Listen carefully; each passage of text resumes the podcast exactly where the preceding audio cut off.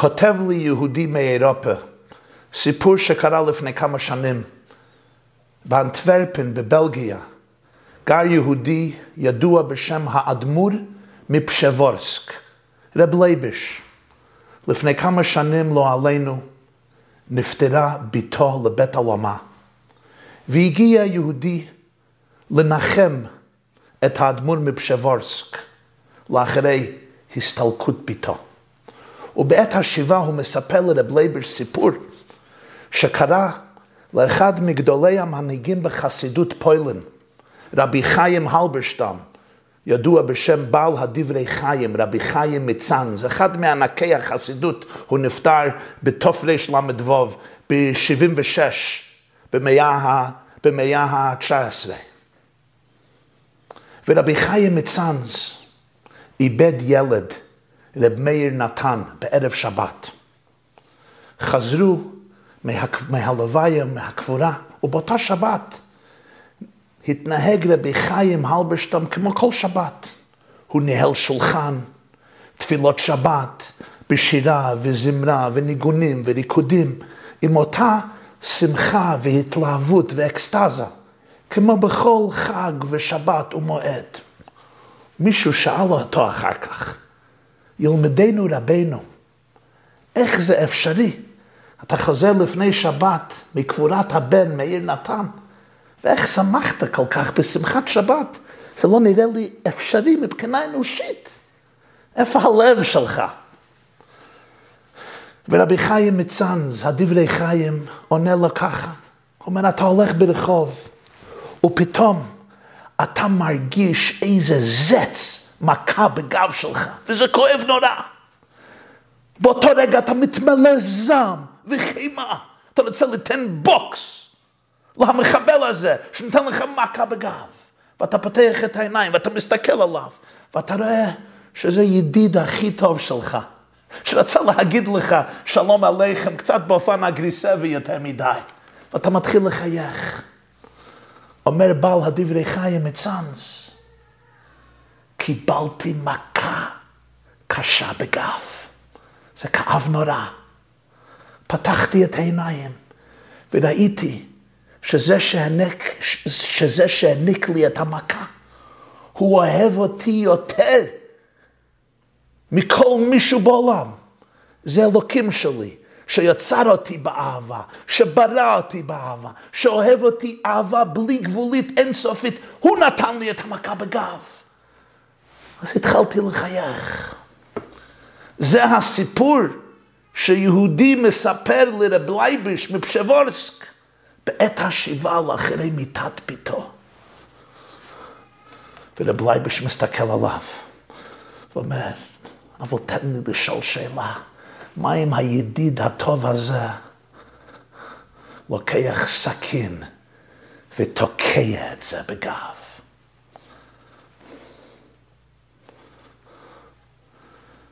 דומני שהסיפור הזה, שני הסיפורים,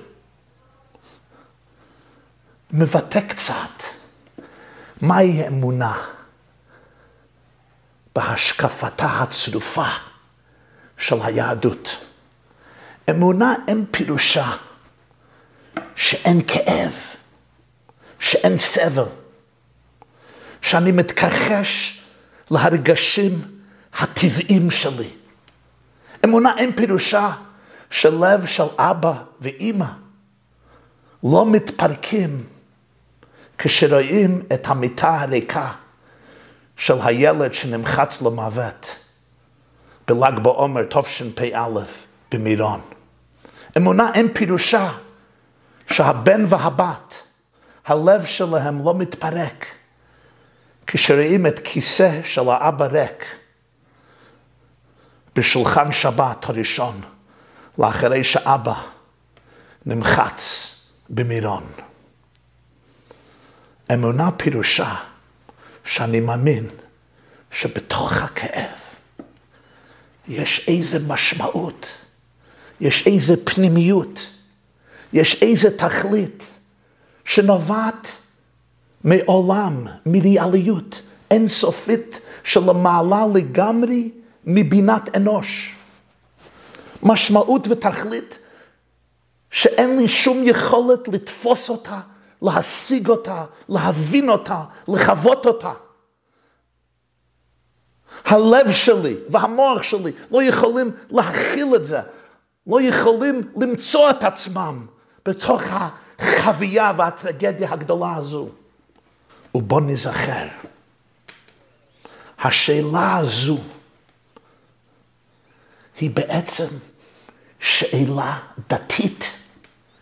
זה בעצם שאלה שמיוסדת לגמרי על אמונה. הרי שאלה זו תיתכן רק אם אתה מאמין בעומק הלב שיש בורא עולם, שיש מנהיג לעולם, שיש תכלית לעולם, שיש משמעות לעולם, שהעולם נוצר מתוך אהבה, מתוך חמלה, מתוך רחמים. זה לא מקרי שבדת ישראל, מי שאל את השאלות האלו? גדולי המאמינים, ענקי האמונה הישראלית, הם אלה ששאלו את השאלה הגדולה והגרלית הזו. אברהם אבינו שמכונה במדרש ראש למאמינים, פונה אל האלוקים ושואל, השופט כל הארץ לא יעשה משפט? משה רבינו, לא קום נביא כמשה שידעו השם פנים אל פנים כותב את התורה. והוא פונה לאלוקים ואומר, למה הרי אותה לעם הזה? ירמיהו הנביא, עליו נאמר, בטרם אצרך בבטן ידעתיך. ובטרם תצא מרחם מקדשתיך, נביא לגויים נתתיך. והוא שואל, מדוע דרך רשעים הצלחה? חבקוק, דוד המלך, נעים זמירות ישראל. קהילי, קהילי, למה עזבתני? עד מתי יחרף ציין העץ אויב שמך לנצח? כל ספר איוב מושתת על השאלה הגדולה הזו, אבל הם היו גדולי המאמינים. אלא היא הנותנת, בגלל שהאמינו שיש בורא לעולם, שטבע הטוב להיטיב, שהוא רב חסד ואמת. אז שאלו, השופט חל הארץ לא יעשה משפט. מדוע הראייתו לעם הזה? בגלל האמונה שלהם, לכן פרצה מליבותיהם השאלה הזו, למה סובלים בעולם? בתפילת מוסף של יום הכיפורים יש הפיוט העצוב שמתחיל אלה אסקרה. שם מספרים את הסיפור הנורא והטרגי של עשרה הרוגי מלכות. ענקי האומה הישראלית, שעונו ונרצחו על ידי הממשלה הרמאית בעשרות השנים לאחרי חורבן בית שני, רבי עקיבא, רבי ישמעאל כהן גדול, רבי שמעון בן גמליאל נשיא ישראל, רבי חנינא בן תרדיון, רבי יהודה בן בבא וכולי וכולי. באותו פיוט יש סיפור מאוד מאוד קשה להכיל ולהבין. לאחרי שהכסר הרמאי הפשיט את הפנים, את אור פניו המבהיקות של רבי ישמעאל כהן גדול, כאוהל הנמתח בדרי מעלה מראה כהן. הגיעו מלאכי מעלה לריבון העולמים וצעקו, זו תורה וזו סחרה. וכך הפיוט מספר, ואני מצטט: שרפי מעלה צעקו במראה זו תרה וזו סחרה. עותק הסלמה אורה, אויב מנאץ שמך הגדול והנורא, מחרף ומגדף על דברי תורה. שאלה חזקה, שאלה טובה, אם פעם הייתה שאלה טובה, זוהי השאלה. ענתה בת קול משמיים, אם אשמע קול אחר, אהפוך את העולם למים, לתוהו ובוהו אשית הדמיים. גזירה היא מלפניי, קבלוה משעשי דת יומיים. וברשותכם אשאל אתכם שאלה פשוטה. למה הבת קול משמיים כועסת עליהם ומתרה בהם שאם אשמע קול אחר אהפוך את העולם למים? למה? וכי בגלל שהם שאלו שאלה טובה, שאלה מוסרית. שאלה לוגית, שאלה תורנית. לכן תהפוך את העולם לתוהו ובוהו לכן הפוך את העולם למים? הרי הקדוש ברוך הוא היה, היה יכול להגיד להם, מלאכים יקרים, אתם לא תבינו אותי, לא מחשבותיי מחשבותיכם, לא דרכיכם דרכיי. אל תתערבו בזה. הרי אלוקים היה יכול להגיד להם, מלאכים יקרים, זה ממש לא הביזנס שלכם להבין איך אני מנהל את העולם. היה יכול להגיד להם, כפי שהיו אומרים לנו בבית ספר, כשגדלו, כשתגדלו, אולי תבינו. אבל להגיד להם, עוד מילה ואני הופך את העולם למים, מה זה? תסלחו לי על ההמחשה. זו המחשה לא מכובדת, אבל אני פשוט צריך, רוצה להביא את השאלה. גבר מגיע הביתה, ואשתו שואלת לו, בעלי היקר, למה צעקת אתמול על הילדים? למה התפרצת כמו משוגע? מה קרה? והוא פונה אליו ואומר, עוד מילה אחת ואני מחריב את הבית הזה כליל. הבן אדם הזה צריך תרפיסט, צריך לדעת איך לשלוט על הכעס והזעם והאימפולסים שלו. ואני אשאל אתכם שאלה גדולה. הקדוש ברוך היה יכול להגיד למלאכים, אני לא רוצה להגיד לכם. אני לא מחויב לכם שום דבר. בסדר. מה אתה אומר להם? עוד קול אחד, עוד מילה אחת, מהפכים את כל העולם. לפני הרבה שנים קראתי ביאור נפלא על זה, שאומרים בשם הגאון מווילנה. לא ראיתי את זה בפנים, ואסיר תודה אהיה לכל מי שמקשיב ומסתכל, שישלח לי המקור של האמרה הזו מהגאון מווילנה, בפנים, בפנים איזה ספר. אבל כך קראתי ושמעתי לפני הרבה שנים, הגאון מווילנה אמר, משל למה הדבר דומה.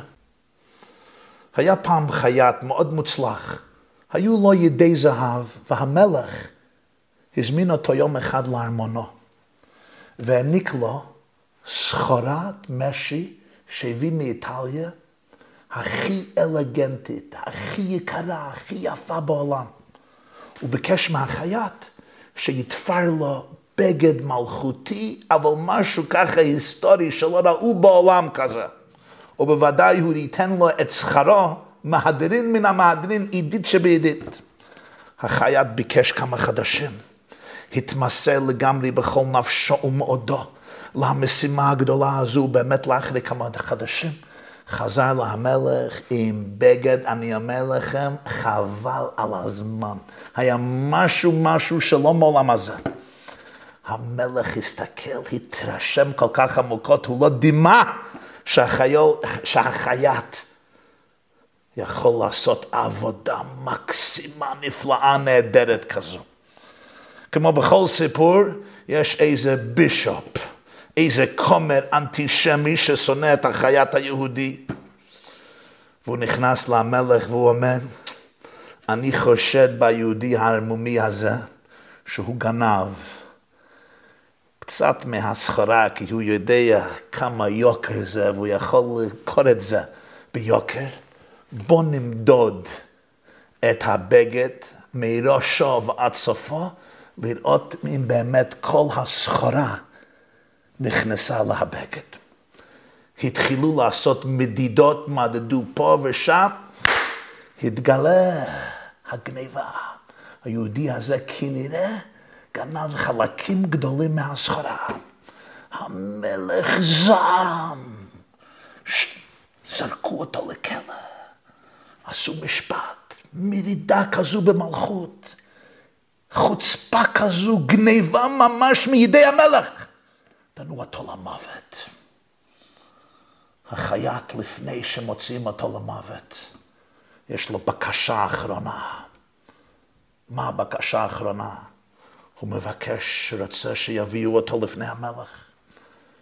שייתנו לו את הבגד המלכותי האצילי שהוא תפר, ושגם יביאו לו מספריים. זו הבקשה האחרונה, ממלאים את זה. מביאים אותו למלך, מביאים לו את הבגד הנפלא והמקסים, מביאים לו מספריים, הוא לוקח את הבגד ומתחיל לחתוך ולפרק את הבגד, חוט אחרי חוט אחרי חוט. המלך מתחיל לצעוק, מה אתה עושה? מה יהיה לך מזה? והיהודי מחייך ואומר, אדוני המלך, אני לא גנבתי אף סנטימטר מהמשי שהוד מלכותו העניק לי.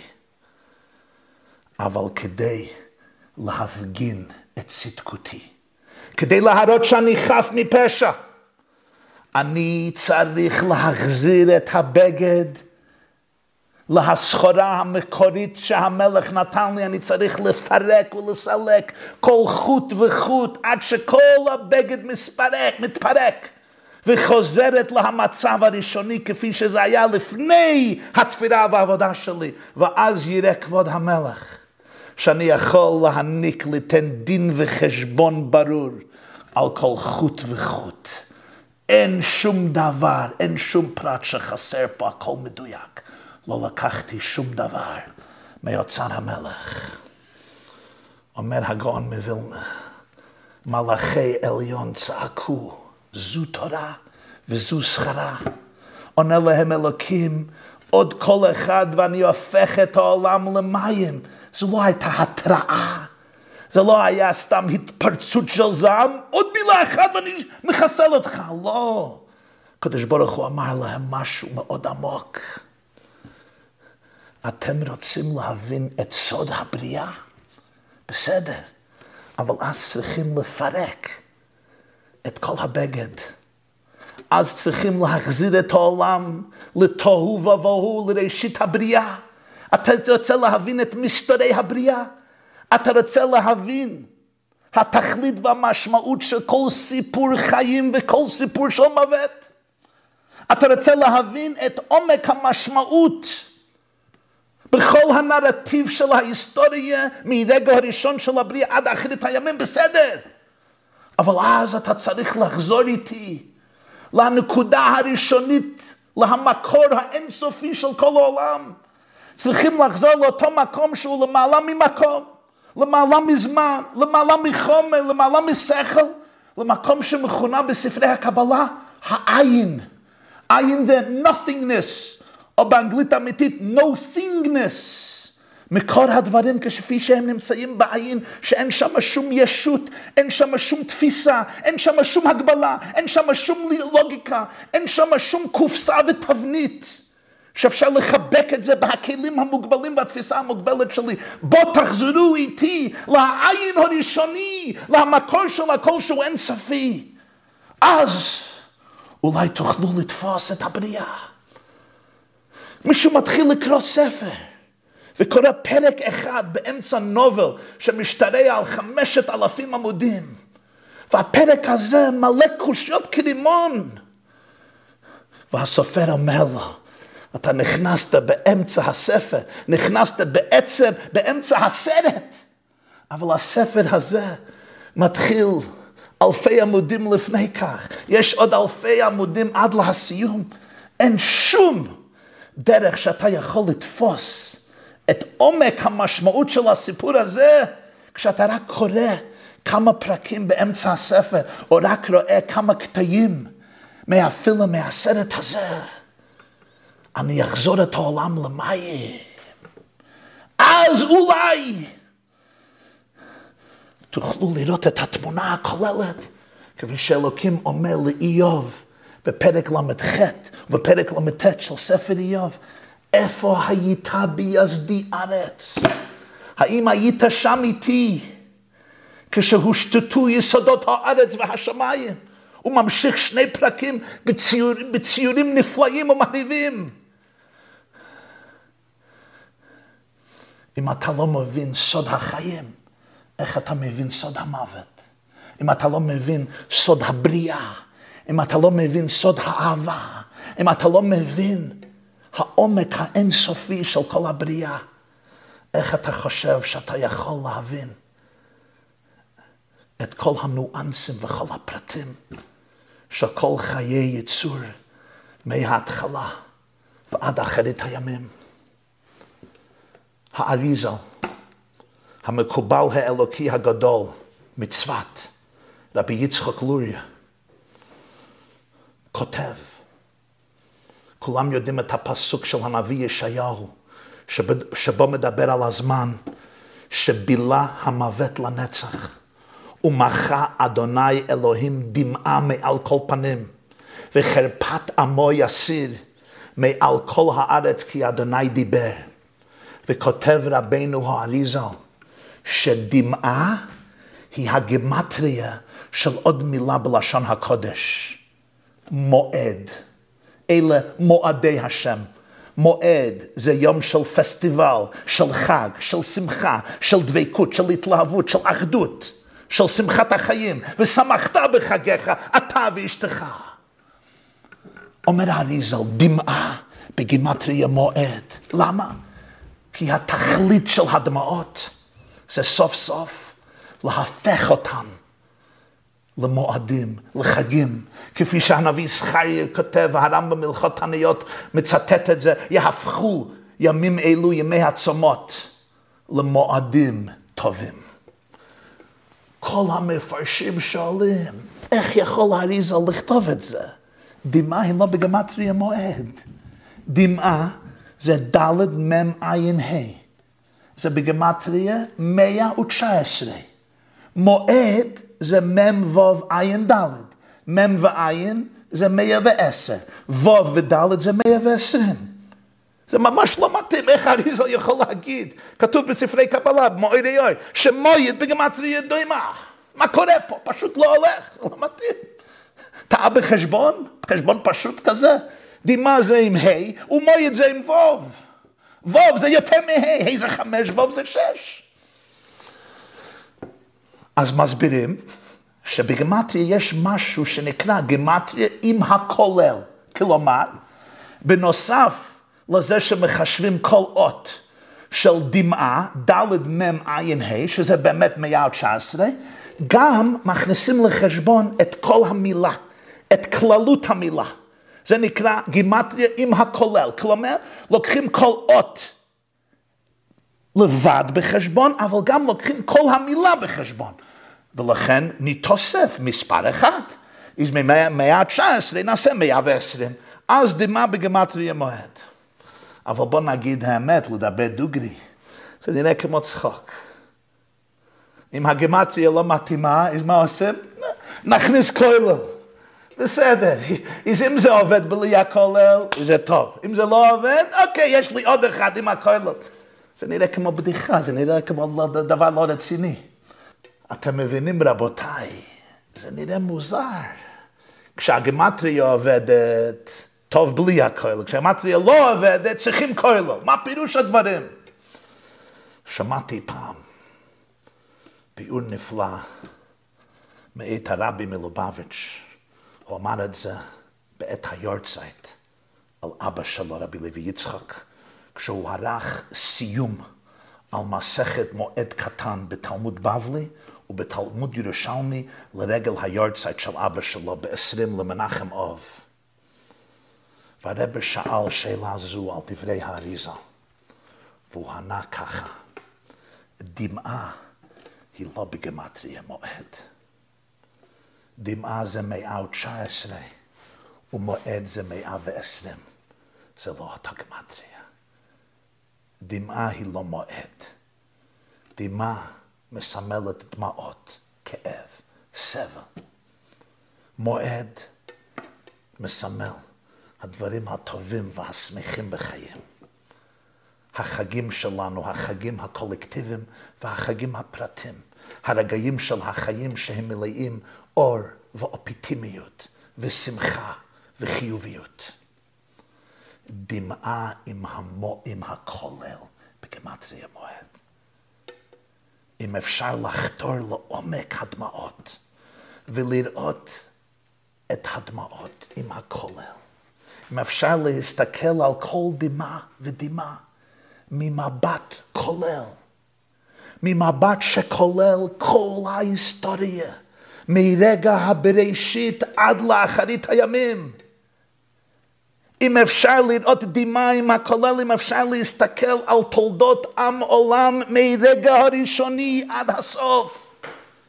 אם אפשר לחתור לעומק הסוד האינסופי, לתעלומה הבלי גבולית שעומדת מאחורי כל דמעה שהוזילה כל בן אדם טוב וישר מהתחלת ההיסטוריה עד היום. אז ורק אז אפשר להגיד דמעה בגמטריה מועד. כשרואים את הכלל, את התמצית, את התכלית, את הסך הכל, כשרואים את זה ממבטו של בורא עולם, ממבט של ציפור, bird's eye view, שרואה את כל הסיפור, עם כל הרקע, עם כל העומק, עם כל הסודות, אז אפשר להגיד דמעה בגמטריה מועד. אז יהפכו כל הימים האבלים והקשים, התעניות, ימי הצמות, לשמחה, למועדים טובים והאמת והשלום האהבו, אז יתגלה שבכל סיפור של חושך, ובכל סיפור של כאב, ובכל סבל, ובכל דמעה, יש איזה תכלית ומשמעות חיובית, שכל ירידה היא צורך עלייה, שהכל הוא חלק מהתעלומה הגדולה של סיפור הבריאה, אבל עד אותו רגע, ודאי שדמעה היא דמעה, ומועד הוא מועד. מהחיבור המכאיב והנפלא הזה בין דמעה ומועד נוצר הפרדוקס הגדול בעומק הלב של כל אדם וכל יהודי. מצד אחד, אני מתייפח על מציאות כל כך כואבת ואכזרית, ובד בבד אני יודע ומאמין שהמשמעות האולטימטיבית של החיים והמוות שייכת לתחום האינסופיות. וכפי שהנביא ישעיה אומר בפרק י"א, והיה ביום ההוא, רק ביום ההוא ייאמר, אותך השם כי ענפת בי, ישוב אפך ותנחמני. אחד מגדולי ענקי החסידות היה הרב הקדוש רבי לוי יצחק מברדיצ'וב. הוא היה רבה של עיירה ברדיצ'וב באוקראינה. והוא חיבר ניגון. הניגון הזה מכונה דודלה.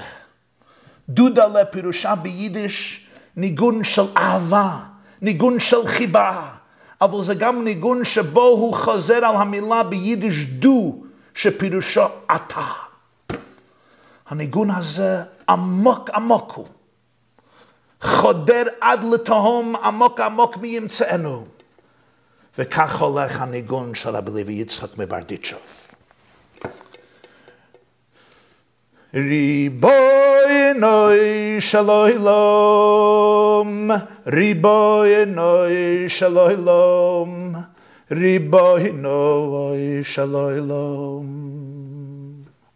ריבוינו אוי שלוי לום, איך ויל עדו על צודיר זינגן.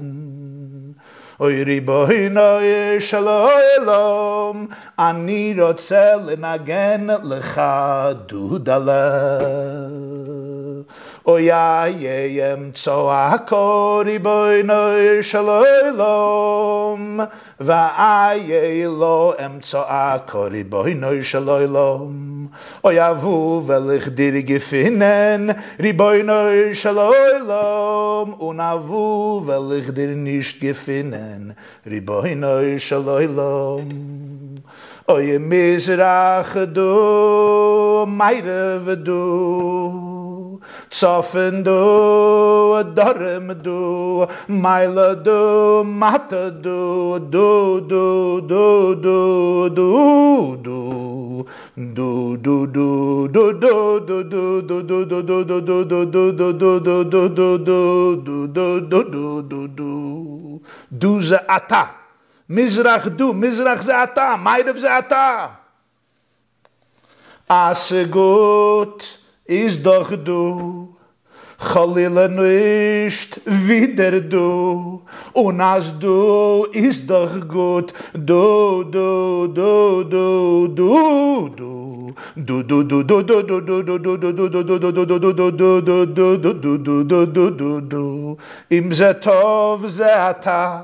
חלילה לא גם אתה, ואם אתה כבר זה טוב, דו דו אתה אתה אתה אתה דו דו דו דו דו דו דו דו דו דו דו דו דו דו דו אוי מזרח דו מיירב דו צפן דו דרם דו מיילה דו מטו דו דו דו אוי מזרח דו מיירב דו צפן דו דרם דו מיילה I la do Nailadu matadu do Oi do, do, do.